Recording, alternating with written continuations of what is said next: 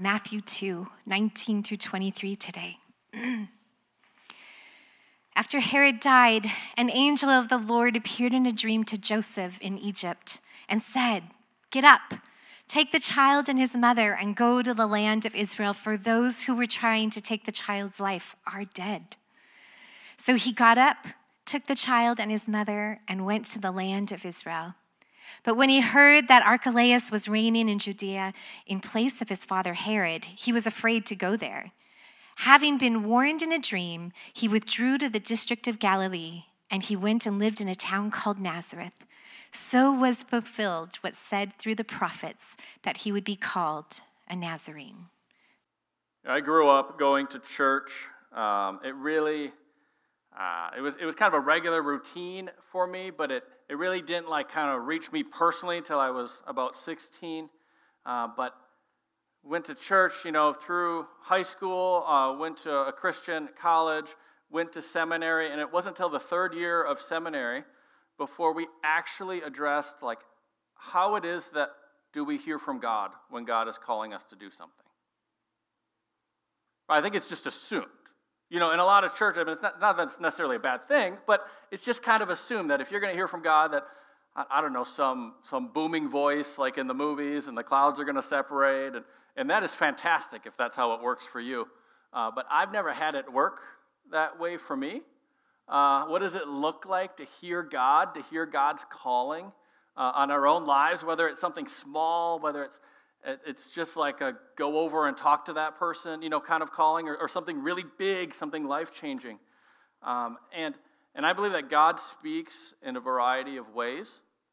Uh, sometimes it's very clear, sometimes it's, it's kind of a word that comes to you, it's, it's a word of direction. Other times it's just a peace that you feel as you move forward in some area of your life, maybe, maybe something that you have no business feeling peace about, but, but as you step into that, uh, that new thing, whatever it is, there's just this, this piece inside of you.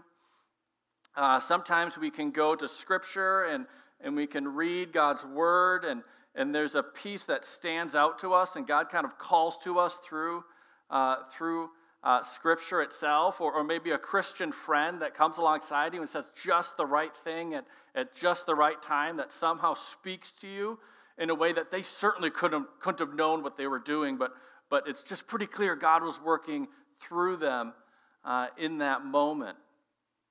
I've had times where, where I've been out in creation and, and just, uh, I don't know, this is a great place to go out in creation.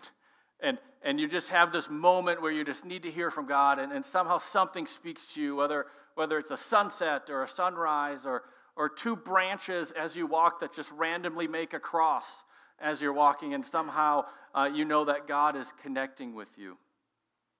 I've had God connect to me through opening doors and through closing doors. Uh, things that, that all of a sudden became a possibility that weren't, things that all of a sudden it's like, okay, I guess I'm not going that direction, God. You made that pretty clear. Um, there's, there's so many different ways. And, and for me, uh, one of the things that I think about is when my family moved out here. We were, uh, my family were all from Minnesota. I had been serving in a church in Illinois, uh, so uh, it always gets confusing. I always say we moved from Illinois, and then people are like, "I thought they were from Minneapolis." Minneapolis is not in Illinois, in case you only know your West Coast. Uh, Minneapolis is in Minnesota.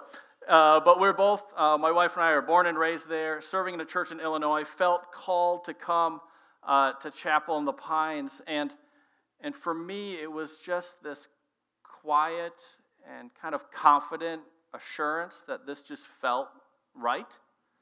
Um, I don't know how to describe it, but there's times in my life where I, I feel like I've been following God long enough that, that there's times where you're like, this just feels like God. God is doing something here, whether it's those opening doors, uh, but it's, it's often those situations where it's like, I have peace going forward into a situation where I kind of have no earthly business having peace. Right? I, have no, uh, there's no reason I should. And, and I always get this feeling that there's these moments in life where God is calling. And in this beautiful way, it's like I become a supporting character in my own story. And all of a sudden, God takes like center stage. And God's like, I'm, I'm going to do something here. And it's, it's not even necessarily about you, but, but you get to be along for the ride. You get to be along for that. And, and I just pray that, that you all have, have maybe had an experience like that, or, or pray that you will uh, someday, because it's just this beautiful thing. I love in the book of Acts, Acts chapter 15, verse 28. This is one of my favorite uh, Bible verses in all of Scripture because it, it seems very uh, clear. It's never one that you're going to see like carved on wood or like above someone's doorway. But Acts 15 28, the, the people of God are trying to discern their next step forward, and it says this It seemed good to the Holy Spirit and us. Dot, dot, dot. And that's kind of been this discernment process, at least in my own life. There's times where it's like, it feels like God is doing something, and it feels right, you know, to me that like it feels good to the Holy Spirit and it feels good to us uh, that we move forward in this way. Uh, and it's a beautiful thing. So, so as we get into our scripture passage, I just want to keep that kind of in the forefront of our mind. Uh, here we're learning about uh, Jesus' family. Jesus is quite young uh, at the time, and they're returning from Egypt. They were, um, you know, there fleeing from King Herod the Great um, his violence and his brutality, and, and God had called them to run away to Egypt. And, and as we get to our scripture passage today, uh, that's where they are. And it starts like this this is Matthew chapter 2, starting in 19. After Herod died, an angel of the Lord appeared in a dream to Joseph in Egypt. I'm already kind of jealous because God just gives me peace, but apparently God speaks directly to Joseph in dreams. So, uh, after Herod died, an angel of the Lord appeared to Joseph in a dream in Egypt and said, Get up, take the child and his mother, and go to the land of Israel. For those who are trying to, t- trying to take the child's life are dead. This, this whole concept, this whole theme of an angel appearing uh, in dreams to people, it's, it's all the way through uh, the book of Matthew, but it's so heavy here on the front end. This is the fourth time. We're in chapter 2. This is the fourth time that God has appeared to someone in a dream, and, and three of the times it's been Joseph. We have no words that Joseph speaks in Scripture. And here in Matthew, it's, it's never like, you know, Mary, that sometimes there's dialogue and we have it quoted, you know, in our Bibles. Joseph, uh, I believe he probably did speak, but we don't have it recorded, right? It's just Joseph hears from God, and then Joseph has some action going for God. Joseph listens to God just repeatedly. The first one was in Matthew 1:20. Joseph was told in a dream, "Don't don't worry about marrying Mary.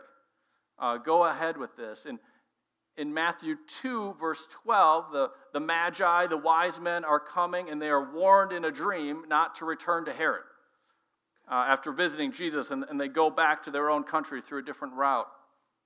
Matthew 2:13, the very next verse, Joseph is warned in a dream, and he flees to Egypt uh, with his family. And here, 2:19, just a few verses later, Joseph is told once again in a dream uh, to come back. And every single time, for all of these, including the Magi, it just results in action.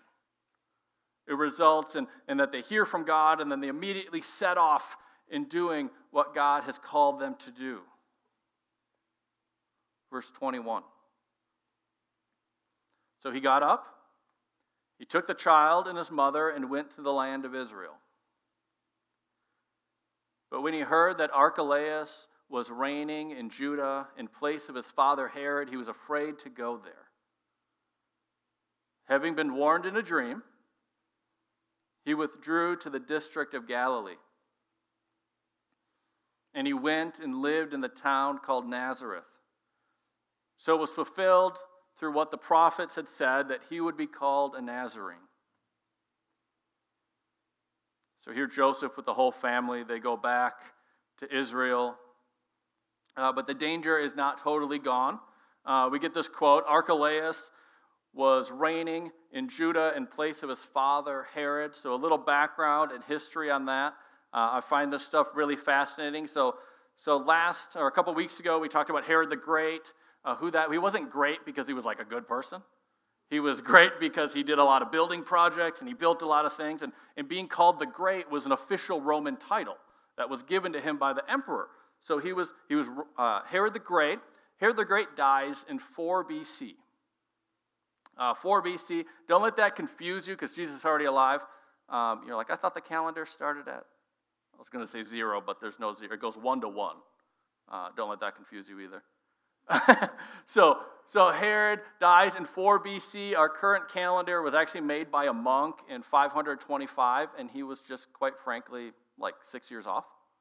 Uh, so he tried to set it on Jesus' birthday. He was slightly off, not a big deal, um, but that's where that comes from. So 4 BC, Herod dies at the age of 69. Herod was such a brutal leader, he actually had more than one of his adult sons killed right before he died because he was afraid that they were going to take over uh, as king. Um, so he, he had more than one of his adult sons killed. He has three remaining uh, sons who end up do they end up do taking over the area. Uh, Herod again is so violent. He's so um, vicious to the people that he's afraid before he died. He's on his deathbed, and he's afraid that the people are going to rejoice when he dies instead of mourn him. So he puts this plan in action where he takes many, many of the prominent and influential men of the area and he orders their execution to happen when he dies. Because in his mind, he's like, then the people will mourn my loss. Now, luckily, these executions were stopped by Herod's sister right after his death. But he had every intention of this being followed through with. So he has three sons. The oldest remaining son is Archelaus. He's 19 years old. And Archelaus is, is the oldest remaining son, so he's put in charge of half of his father's kingdom. That's how it worked uh, for them back then. He only rules from 4 BC to 6 AD. That's not very long, especially for a 19 year old. Right? He only rules those handful of years, and the reason is because he just follows in his father's footsteps, but he takes the brutality to another level. There's, there's this uh, festival that's happening uh, for Passover in Jerusalem, and there's some signs that there might be a rebellion that's stirring in this. Um, and this is only a few years after Herod the Great has died, and, and he says, How dare these people think that they're going to rebel against me? So he sends in his army into the whole temple area, and he kills 3,000 pilgrims in Jerusalem. He kills 3,000 pilgrims, and, and this gets the attention of the Roman emperor, who is Caesar Augustus at the time. And Caesar Augustus is not necessarily against the brutality, but Caesar Augustus wants to do everything he can to not start rebellions in different areas of the empire. So he looks at Archelaus here and he thinks he's a liability. He thinks he's going to start this rebellion by being so brutal to the people. So Caesar Augustus ends up banishing him to Gaul, which is modern day France, in 6 AD, where he lives out the rest of his life. Now, a little more piece of history. Um, they decide uh, in Rome that it's too dangerous to put these kings in charge of Jerusalem, that they're going to cause a rebellion. So they start putting governors in charge in the area. And, and the governor number, I don't remember if it's four, five, or six, is this guy named Pilate. Right? So when we get to the death of Jesus, there's a, there's a governor ruling, and that's where that comes from. One of uh, Herod the Great's other sons is, is another guy named Herod, Herod Antipas. He was 17 years old when he took uh, a quarter of his father's kingdom. He rules up in Galilee. He rules from 4 BC to 39 AD. Has a much longer rule. He becomes famous in the rest of Scripture. He's the Herod that you hear about who beheads John the Baptist for criticizing his scandalous marriage to his half brother's wife. He's also the Herod who interviews Jesus right prior to his crucifixion. That's another one of the brothers up in Galilee. So, so let's reread this passage. And now that you have a little, little more context, especially of who Archelaus is, uh, let's look at this. Again, verse 21. So he got up and took the child and his mother and went to the land of Israel. But when he heard that Archelaus was reigning in Judah in place of his father Herod, he was afraid to go there. Having been warned in a dream, he withdrew to the district of Galilee. And he went and lived in a town called Nazareth. So was fulfilled what the prophets had said that he would be called a Nazarene. So once again, we have an angel intervene in a dream once again. Uh, they returned. They thought they heard from God, right? And I think they did hear from God. But when they got to Jerusalem, that's when it became a little more of, okay, God, let's speak again because Archelaus is here. Uh, and, and just having that little bit of history of who he is, you can tell why there was nervousness uh, among Joseph and the family.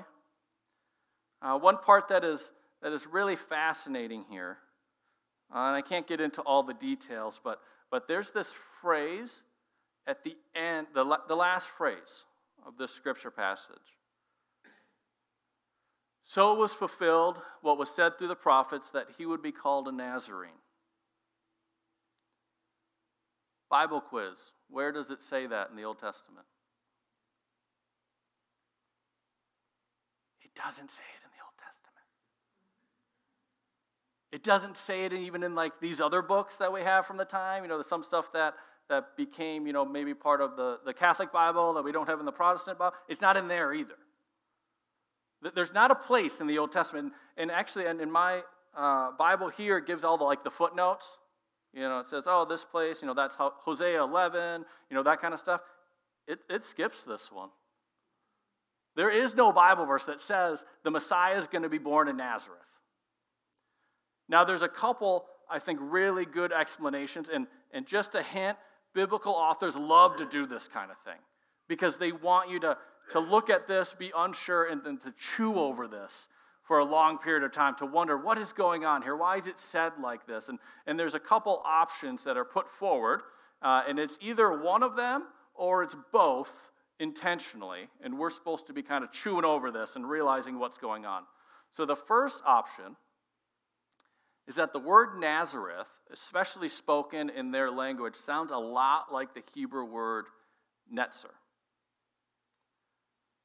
Netzer, if you don't know your Hebrew, uh, netzer is this Hebrew word that means branch or sprout. It's just the, it's just the word for branch. If you're walking and you see a, a tree, you know, there's a branch, that's what you would call it. It's just simply that word. But there's a lot of prophecies that include this. Isaiah 11, verse 1. A shoot will come out of the stump of Jesse, and his roots, and from his roots a branch will bear fruit. The exact same Hebrew word. Now, Hebrew is written, uh, not to get into too much detail, but the, the original language is written with only the consonants and none of the vowels uh, to make it even easier for us, right? So only the consonants, none of the vowels. So Netzer is, is written by the three main consonants, which is NZR, which is the exact same thing as Nazareth's three main consonants, NZR. And, and in the language of the time, Aramaic, which is what Jesus was probably speaking, it sounds almost like the same word. So Matthew could be playing on this, this word play of what's going on here, that, that he's going to be a branch that, that comes from the stump of Jesse. Who's Jesse? Jesse is the father of, of King David, right? So from the line of David, the, the, there's a stump. That tree has stopped. There's no more kings coming from that line, but we're promised that a new shoot will come, that a new branch will come from that, that stump, and it will bear new fruit. The second option is that Nazareth refers to people who are despised and rejected.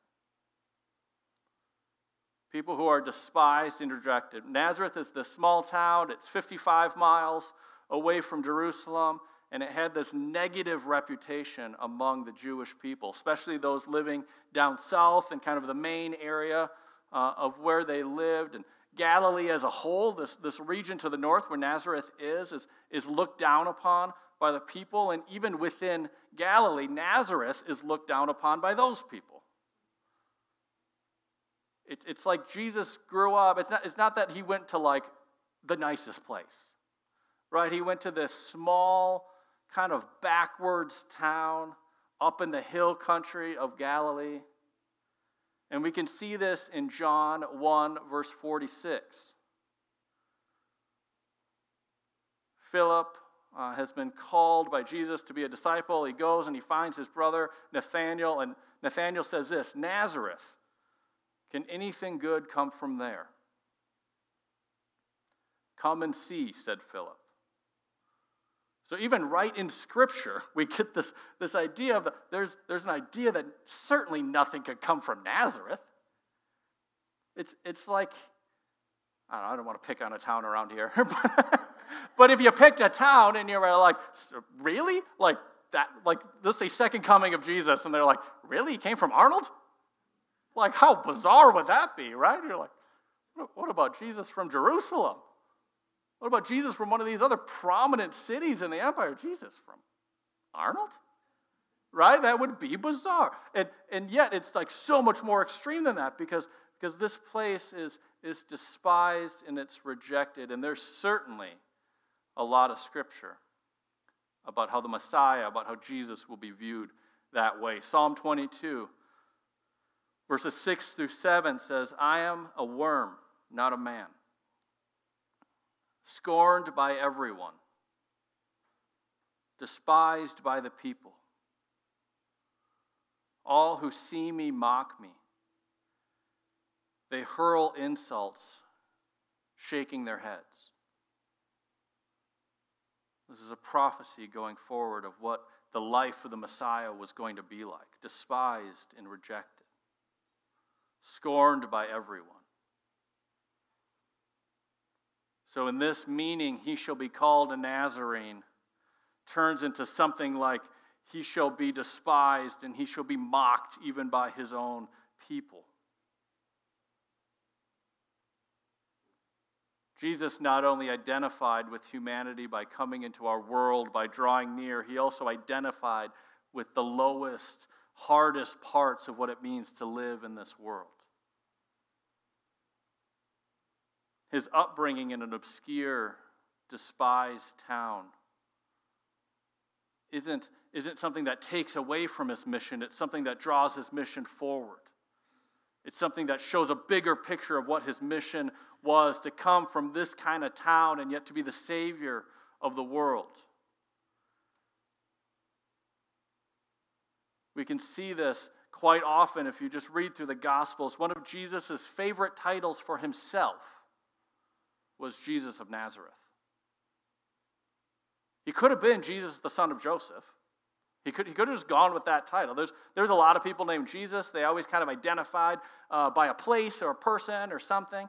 Um, but he chose Jesus of Nazareth. And even in the book of Acts, when Paul is literally knocked off of his high horse and, and becomes blind, and, and Jesus appears before him, that is how Jesus identifies himself. Jesus of Nazareth. And later on, Paul in Acts 26, when, when retelling the story of his own conversion, keeps bringing up Nazareth as the place where this Jesus is from. There's definitely something going on here in Scripture. The good news is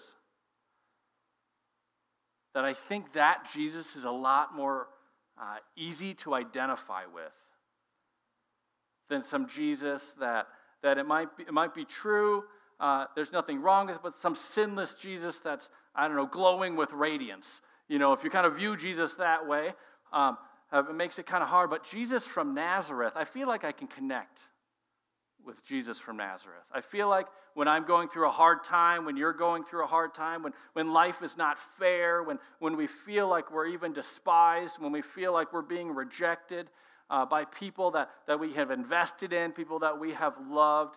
It is this Jesus of Nazareth that draws near to us. Hebrews 4:15 says, "We do not have a high priest who is unable to empathize with our weakness, but we have one that has been tempted in every way, just as we are, yet he did not sin.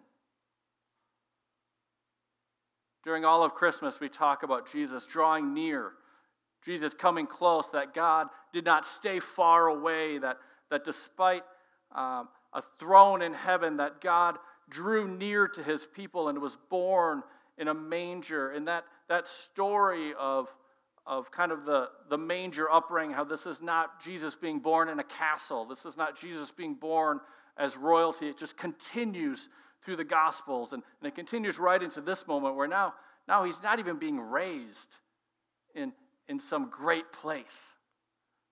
So to speak. He's in Nazareth. And it should stand out to us in a way that, that almost feels comforting. Because when we feel like that's where we are in life, we're not truly alone. And His Holy Spirit promises to be with us no matter where we find ourselves, comforting us, guiding us, giving us peace that passes all understanding. We follow a God that did not stay far away, but one that drew near to the human condition, that knows what you're going through, that knows those feelings you have that, that you don't even share with those closest to you that knows that, that rejection that you feel inside. We follow a God who has walked among us, who has felt what we feel, who has experienced the joys of life, but also the pains of life.